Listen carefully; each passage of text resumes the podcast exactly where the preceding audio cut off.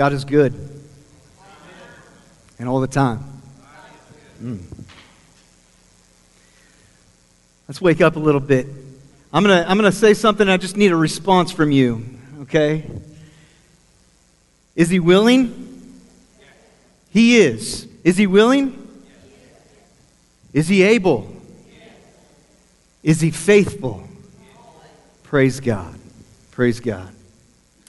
Well, if you would, go ahead and open up your Bibles, turn them on, flip to Exodus 20.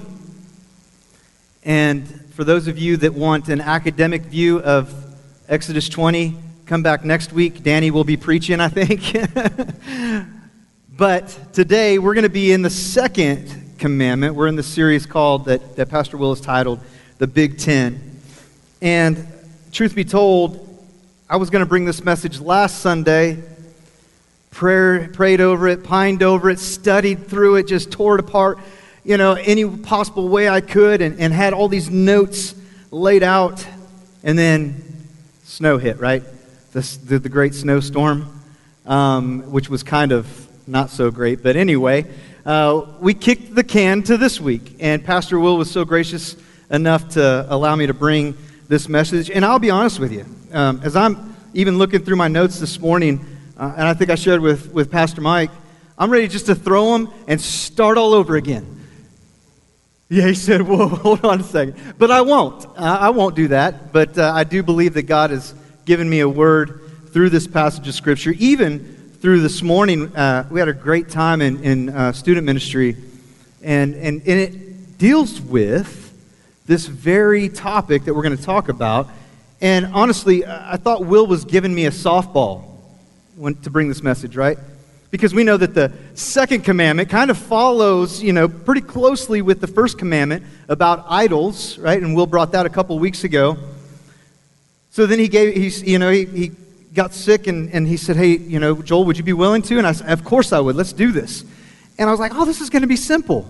Let me tell y'all, there's no softballs when it comes to God's Word. This was not an easy message to prepare for. But can I, can I tell you, can I share something? This is, this is free, this is off my notes and everything. The, the thing that I appreciate the most about being able to stand up here before you at this time it was over the last two weeks as I, as I prayed and, and I prepared and, and I read. I'll be honest with you. Will, you gave me, you allowed me to have a deeper love for the Word of God than maybe I even had before. Man, it's so rich. It's endless. It's, I mean, you, you can read something over and over again and come up with something new over and over again. The treasures in God's Word are endless, y'all. I'm saying that the treasures of God's Word are endless, y'all. And really, what we're going to see here in, in a challenge is to be in God's Word daily and to seek those treasures daily. Because uh, I think, uh, Danny, you're going to be preaching next week, and it's going to be in the third commandment, which is uh, about God's name, right? Using God's name. And then after that, I think, Will, you're back, right? So hold your breath. Will's going to be back. He's just, uh, he, and I praise God that we've been able to give him this break, and, and I hope it's a refreshing time for you, brother. I really do. But as Will comes back, he's going to be talking about the Sabbath day, keeping the Sabbath day holy. But can I tell you that what God has shown me, even before this message, is that, you know, though He cares about, deeply about the Sabbath and taking rest on the Sabbath, God is far more concerned with your Monday through Saturday than He is just on your Sunday. And what God has shown me is I can't, and you, you, can, you can ask my wife, I cannot not be in God's Word. Is that, can I say that? I cannot not be in God's Word every day. And I pray that's the same for you. What we're going to see in the second commandment, and, and we'll get to it, in Exodus 20, 4 through 6, we're going to see a few things. And again, you can, well, you might have to come back and hit this one again. I'm, I'm, just, I'm just being honest with you. There is so much in this, so much more than just idol worship or just idols. It's really who you worship and how you worship. So, if you would, let's go ahead and let's read the passage of Scripture. We're going to be in Exodus 20, verses 4 through 6. It'll be on your screen, or, or you can follow along in your Bible. And it reads like this You must not make for yourself an idol of any kind or an image of anything in the heavens or on the earth or in the sea. You must not bow down to them or worship them. For I, the Lord your God, am a jealous God who will not tolerate your affection for any other gods. I lay the sins of the parents upon their children. The entire family is affected, even children in the third and fourth generations of those who reject me. But I lavish unfailing love for a thousand generations on those who love me and who obey my commands. Let's pray. Father, you are good. We've declared it in this place. You are holy. We've declared it in this place. You are worthy. We've declared it in this place. And Father, you are the only one who is worthy of our worship and our praise. So, Father, as we dig into this passage of Scripture, your second commandment of the ten, God, I pray that you would give us a, fresh perspective of who you are, your love for us, your zealous love for us. And Father, that we would carry that into Monday, Tuesday, Wednesday, Thursday, Friday, Saturday, back into Sunday, because we know that spending time with you daily is what you desire of us. It's what you require of us for those who love you. So, Father, again, I pray that you would be in this word. Let it be your words and your words alone. In Jesus' name I pray. Amen. Amen. I don't know about you, but I, I love guide rails.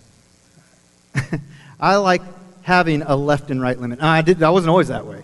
You know, when I was younger, when I was a teenager, left and right limits, you know, I would stretch the boundary of those left and right limits. But have you ever been, went bowling and had those bumpers that come up? Man, those things are the best thing ever created if you're a bowler, right? I could throw it as hard as I want, any way I want. I'm probably bound to hit some pins eventually, but those, those left and right bumpers, I, I love it, you know? And, and that's where we see, that's what we see in these Ten Commandments. We see our left and right limits, and God is trying to keep us in the middle of the lane. I need regulations. Not just regulations, but examples to follow. In light of Jesus' standard for righteousness through his Ten Commandments, I need Jesus. I need Jesus. And what we can do when we're, when we're looking at these Ten Commandments is that we can approach them not head on, but we can approach them. We have the, we have the privilege, those who are in Jesus Christ have the privilege of approaching these Ten Commandments through Jesus, through the precious blood of Jesus Christ. In, as a matter of fact, in Philippians 2.12, it's, it reminds us we are not or we're to work out our salvation with fear and trembling, not to work for our salvation with fear and trembling. So these Ten Commandments, they're not something that we can attain, right, to, to, to earn righteousness. Or, I mean, in the contrary, we, go, we come to them and we figure out how filthy we really are and how inept we really are to, to live up to those commandments. So again, we don't come through them head on, praise God we come through them, we come to them through the precious blood of Jesus. So, as a continuance of the first commandment, we're, getting, we're, giving, we're going to get a little bit deeper. We're given more specific instructions as to who and how we're to worship. So, the second commandment pro- prohibits not only idolatry regarding false gods, it takes it a step further, prohibiting the making of an image of any created thing that might take the place of God, that we might worship ahead of God. So don't make any graven images, right? So what how does that look today? How does that impact us today? The truth is that our worship today it's I mean, it's image driven. A lot of it is image driven even today in the church. Does anybody ever oh, show of hands who has the picture of Jesus hanging on their wall at home. You know that picture, okay? We've got, we still got one, okay? Now, what we're going to see is that's not bad. That's not a bad thing, right? Who has a cross hanging on their wall at home? Yeah, we've got a cross hanging on our wall at home. Yeah. Who has scripture posted in their home? That's a great thing. That is a good thing. That's even a God thing, but it's not the main thing. Right? It's not what we worship, it's who we worship. I remember looking at that picture. This is kind of a sidebar. When I was growing up, my grandma had that picture of Jesus hanging on her wall. I thought it was a relative. I didn't know Jesus at the time. I thought it was somebody that we were related to. But you know what was, what was crazier than that? No matter where I went in my grandma Hall's house, that picture was watching me. It was like, isn't that crazy? Who else, who else ever seen that? Okay. Oh, all right. Okay, I got a few, few takers. But it was just interesting that I always thought that that picture was watching me. And see, what we're going to see about God and, his, and, and who he wants, or how he wants us to worship, and who he is in our worship. He's not telling us, take down all the crosses and pictures and scripture from our wall. That's not what he's saying at all here. In fact, we see in a, in a couple scriptures later, a few, few more chapters into Exodus, we see God's command to, for Israel to make images of cherubim, right? But it's not the object of our worship. It's not the object of our worship. However, when we make statements like, I can't worship unless there's a fill in the blank, I can't worship unless there's lighting, unless there's a cross. I tell you what, I, even recently, I mean, I'm just being honest. I thought, man, this, it would be so great to move those screens and, and put a big cross right up in front of the middle of the stage. You know, come on, let's do that. It, it'll keep our focus on, on God. But or whether it's a flag or, or you know, an in remembrance of me table. It's when we say, I can't worship unless there's this, we make that an idol. Any, anytime we imagine or image or conjure up or anything that we make, even good things or images of good things, and we place these between us and God to help us worship, that's an idol, y'all. And I don't know about you, but I've had to, I've had to do a lot of repenting. And we're going to talk about that. I know that's a big churchy word. I had to do a lot of repenting this past week because God's shown me the idols of my life. And that's the beauty of the Word of God. He shows you things about yourself that He wants you to give to Him. As a matter of fact, and again, I'm probably going to get off track here, so Will, you're going to have to probably pull the plug on me soon, but um, in Hebrews, okay, we're reminded in Hebrews chapter 4, I think it's in here. I know it's somewhere in here. Come on. Hebrews 4. I tell my students all the time, it's like ragu. It's in here. I know it is. Let me find it. Hebrews 4, starting in verse 12. It's a great reminder of God's word. For the word of God is alive and powerful. It is sharper than the, the sharpest two edged sword cutting between soul and spirit, between joint and marrow. It exposes our innermost thoughts and desires. Nothing in all creation is hidden from God. Everything is naked and exposed before His eyes, and He is the one whom we are accountable for. That's why I, I love the Word of God. It calls me to change myself. He shows me the idols that I've placed between him and God because, man, I want to worship God with everything I've got. Who's with me? I just want to worship God with everything I got. I don't want anything to stand in the way. Pastor Will turned me onto this commentary uh, recently, and it's, uh, it's the authors uh, Phil Graham, Ryken, and R. Kent Hughes, and they author, authored this commentary on Exodus. And actually, it reads more, and I never talked to you about this, Will, but I, I, think it reads more like a collection of sermons than it does necessarily a commentary. But I love what he sent me, and this is what it says in that, in that commentary. And the title is Saved for God's Glory Exodus, Saved for God's Glory. And it says this This is the problem with idolatry all along. It created a false image of God that was inadequate to his deity and unworthy of his majesty. God is infinite and invisible. He is omnipotent and omnipresent. He is a living spirit. Therefore, to carve him into a piece of wood or stone is to deny his attributes, the essential characteristics of his divine being. An idol makes the infinite God finite, the invisible God visible, the om- omnipotent God impotent, the all present God local, the living God dead, and the spiritual God material. In short, it makes him exactly the opposite of who he actually is. See, God cannot be captured in an image, and he won't stand for it. Israel's seen the miracles of God through their deliverance from Egypt, and they heard God as he spoke to them from Mount Sinai. However, they never seen him. Israel never seen, actually seen God. Now, up to this point, uh, you know, if you know Scripture, if you're familiar with the Bible, God's only shown himself very few times. Adam and Eve, and then Moses, briefly. And it was his backside as he covered him. So to think that we could even conjure up an image to worship as God, it just blows my mind. We can't do it. He is an invisible God. So they heard God speak from Mount Sinai. However, they never seen him. And, and, and as we're reminded in Deuteronomy 4.12, it states this, And the Lord spoke to you out of the midst of the fire. You heard the sound of the words, but you saw no form.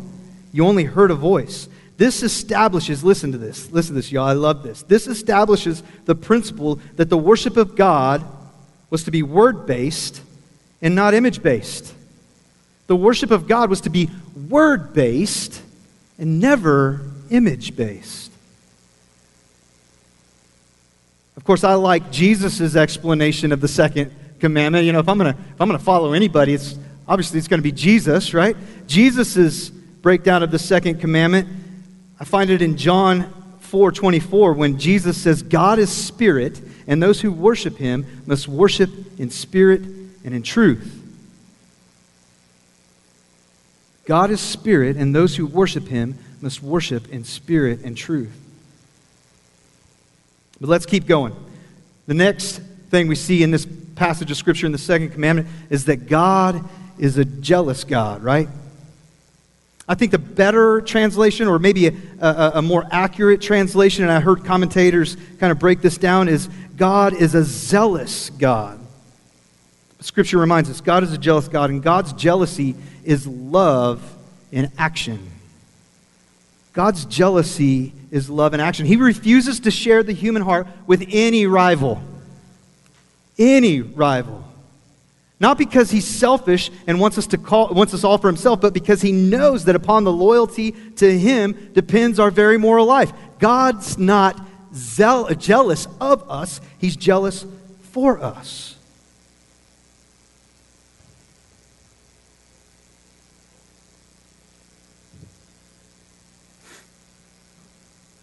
And to, to dishonor God's image is to dishonor God.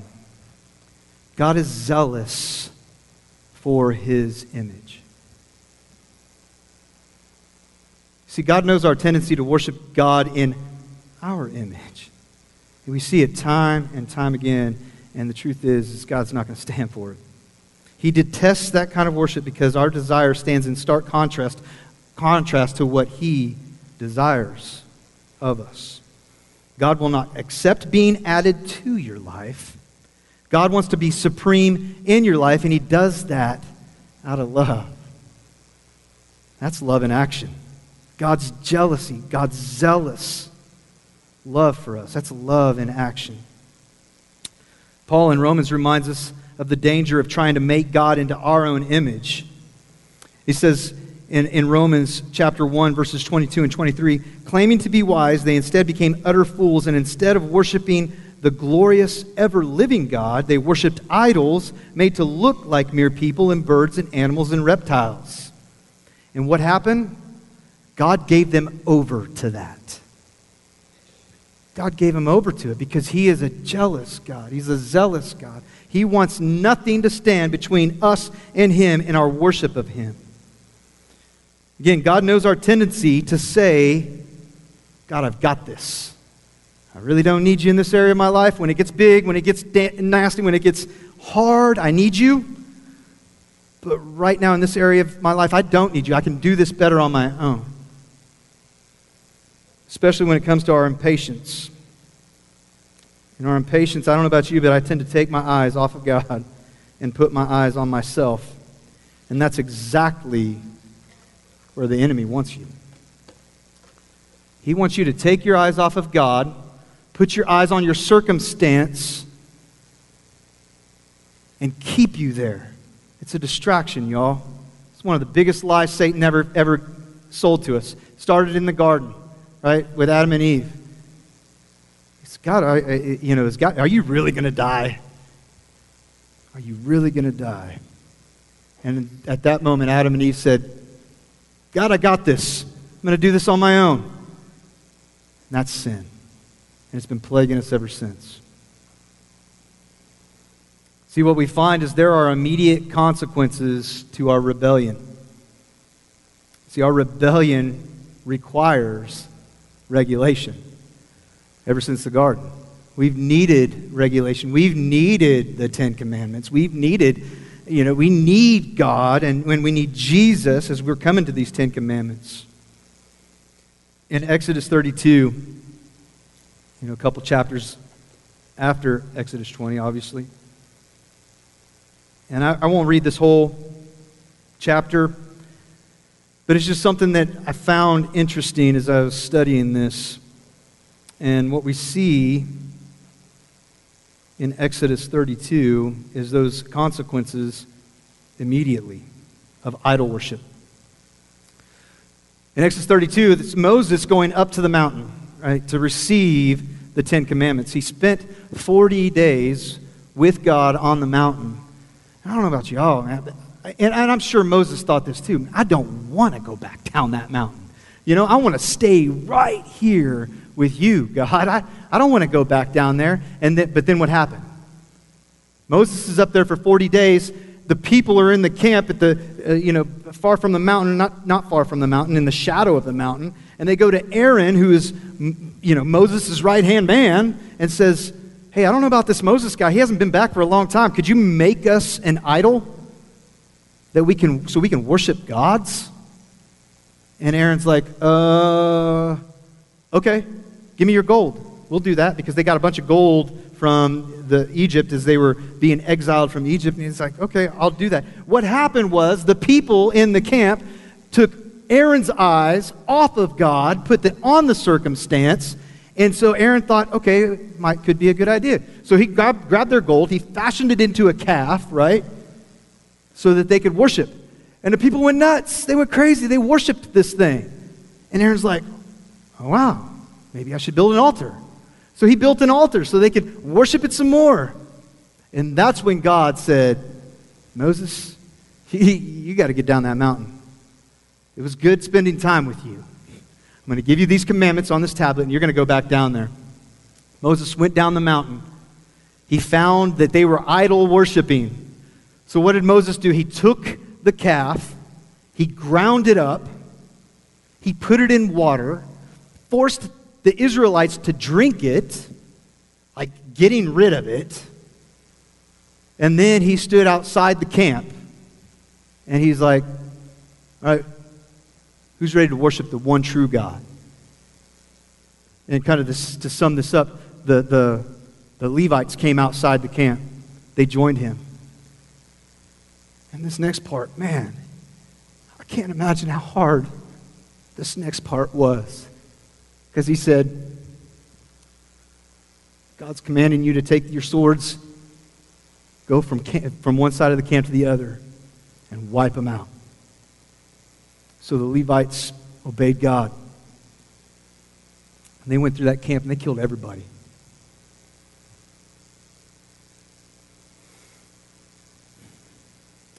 So the question for, for us is who do you worship? If you've chosen to worship God, how do you worship Him moving forward? And any answer other than complete obedience and surrender brings to light remaining idolatry in each and every one of us. And it must be rid of and laid waste to and killed off. That's what we see in Exodus 32. Obedience starts with a life surrendered to Christ.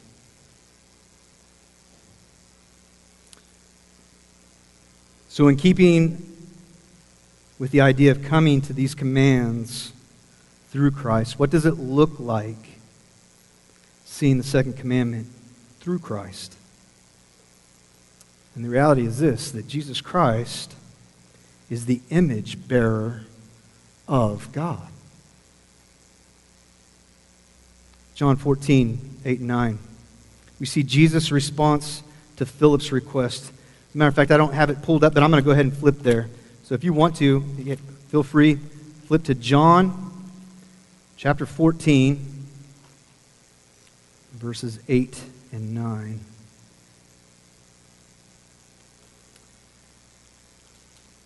Philip said to Jesus, Lord, show us the Father, and we will be satisfied.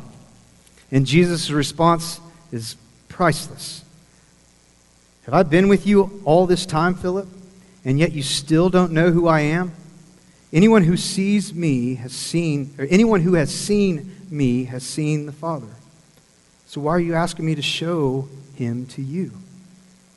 See, Jesus reminds us that he is the image bearer of God. He is the visible image of the invisible God. We see that in, in Colossians 1.15 when Paul reminds us of the supremacy of Christ. See, Christ is the, invis- is the visible image of the invisible God. So, in light of this, how do you and I honor the image of God in our lives?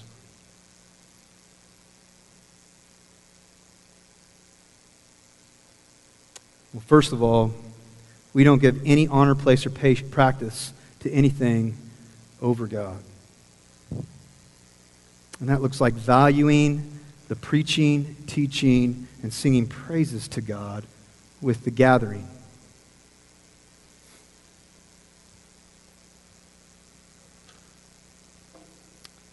This is hard.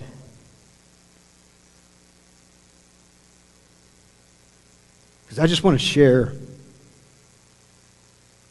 pastor's heart just for a minute. I don't dare share this pointing fingers or in condemnation, but I share this because my heart hurts for it. I, I want it so bad, but I can't force it. When we gather together and we have focused prayer time. And there's only two people that show up. Now, God can do amazing things with just two people. he can do far more with two people than I could ever do with a, a thousand. Amen? But when we have a gathering and we can't take it seriously enough to gather and pray and pray to God, man, that's hard. Again, I'm just being transparent. I just want to share with you a pastor's heart. And I can't even imagine, actually, I'm not a pastor, but I love people. I love, I love y'all. And I want nothing more than to gather with the body of believers and praise Him and pray, pray for people, pray for above all, that His Holy Spirit, that His Spirit within inside each of us would grow and grow and grow. So, again, don't give any honor, place, or practice to anything over God. How else, what, what, what else does that look like? And again, this might be stomping on some toes. But don't play sports, concerts, you name it, anything before gathering with the body. And this is especially tough in this stage of online church because we've made it pretty easy to stay separate, right? We just flick a button and, and praise God, right, from the comfort of our own couch in our pajamas. I've done it. But it didn't feel right. It wasn't right to me. Because there's something special about the gathering. Know, when the Spirit of God manifests Himself within the, each and every one of us, and we come together to worship God, man, it's good. Come on. That is good. And it's holy. And it's, I, I'm like Moses. I don't want to go from this place. I want to stay right here. You know, that's why I wanted you to just keep going. Just fill this whole time up. That we could sing to the top of our lungs because He's worthy to be praised. So that's number one. Don't give any place, honor, place, or practice to anything over God. Second thing we can do is destroy those statements. Destroy those statements. We can't worship unless this, unless the music is contemporary, unless the, the hymns are sung, or unless there's a blended service, unless there's a cross, or unless there's anything. We need to crush those things. Like Moses showed us in Exodus when he took those idols, ground them up, fed them to the people, and laid waste to him. Come on, let's do that right here. God is ready for us to do that. He is ready for us to remove every distraction. We can worship Him in spirit and truth like Christ calls us to do.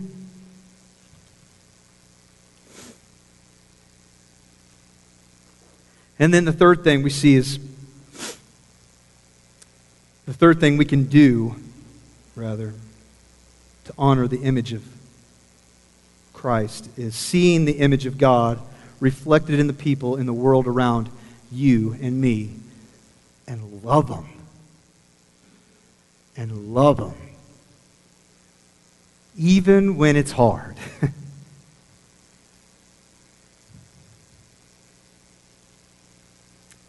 Even when it's not somebody you click with right? Is seeing them through the eyes of Christ and seeing the image of God in his people and loving them. And that's the reason we love them. That's the reason I love you, is because I see the image of Christ in each and every one of you. Ross, that's the reason I love you, man.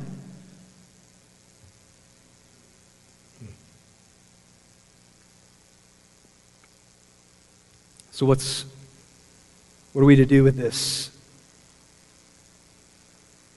Hmm. This Jesus Christ, the image bearer of God, is in fact the Son of God.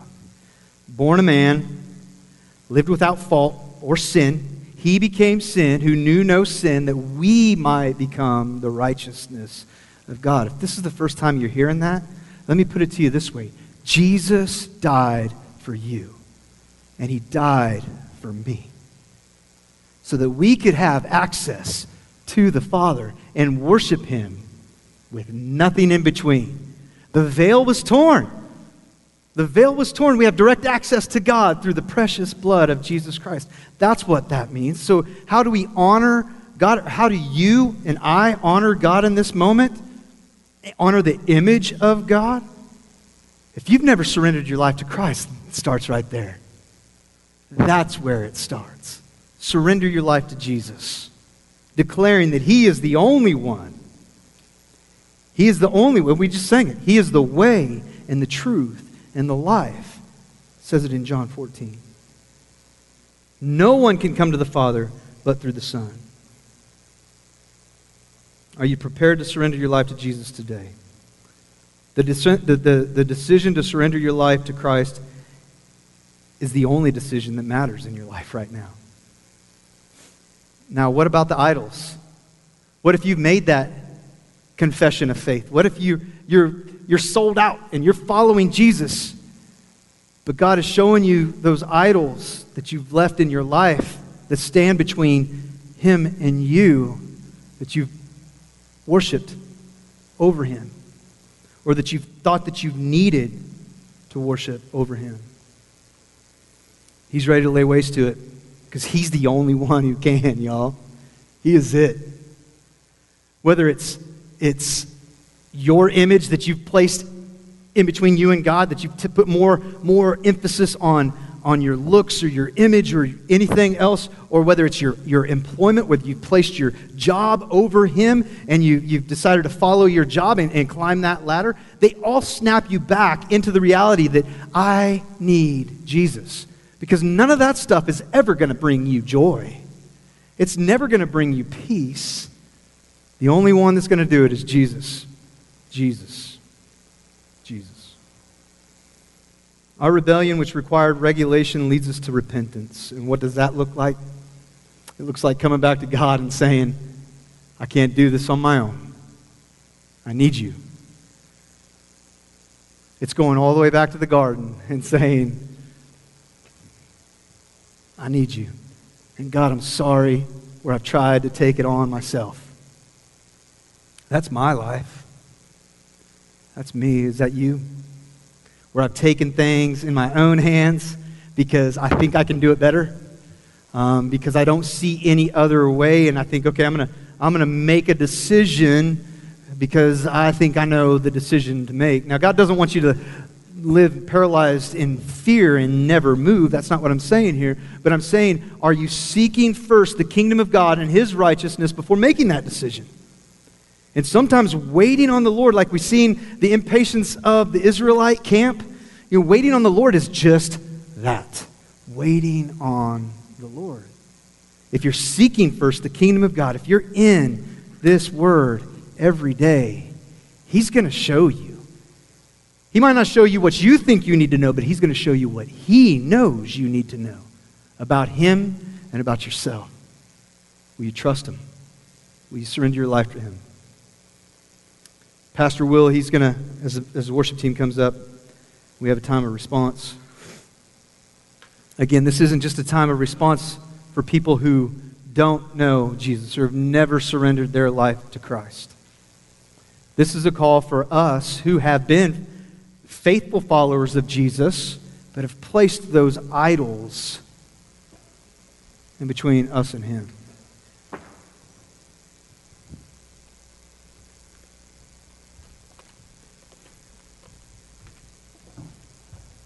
And wait, there's more.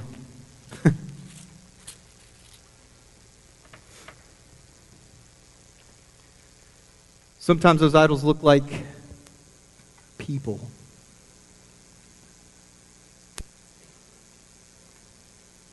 I was reminded this week that uh, as much as I want each and every one of us to gather every day and worship God together every day, as much as I desire that for you, I can't, again, I said it earlier, I can't force it on you. I shared this with the students this morning. It's in John 5. It's when Jesus heals the lame man at the pool Bethesda. Jesus comes comes in and he, he addresses the man, and it's in John chapter 5, in case you're wanting to turn there. And Jesus asks him this Would you like to get well?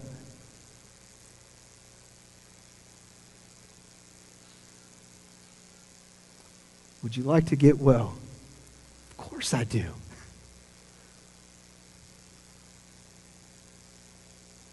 But the man immediately says, I can't, sir, for I have no one to put me into the pool when the water bubbles up. Someone else always gets there ahead of me. And Jesus told him, Stand up, pick up your mat, walk. And instantly the man was healed. rolled up his mat, and began walking.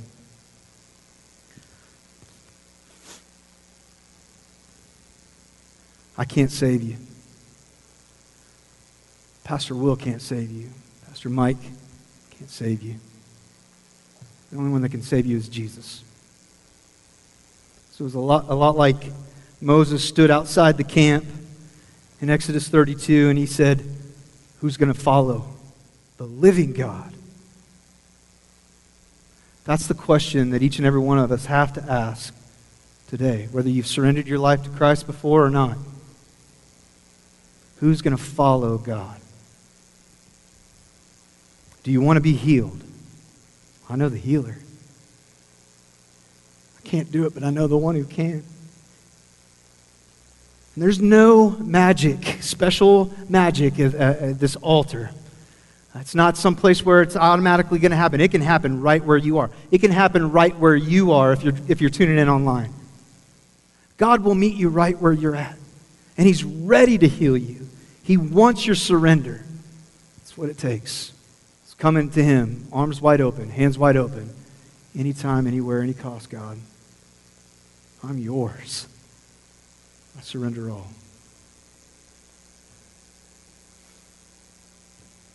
If that's you, I, I would love to invite you either where you're at or you can you feel free to come up here and, and kneel before the altar. And just spend some time with God in confession and repentance because he stands ready to heal you. And you'll never be the same. He's ready to change you he's ready to, to make you into a new creation if you would just surrender your lives to him. Wherever he leads i'll go. I'll follow my christ who loves me so. Wherever he leads i'll go. Let's pray.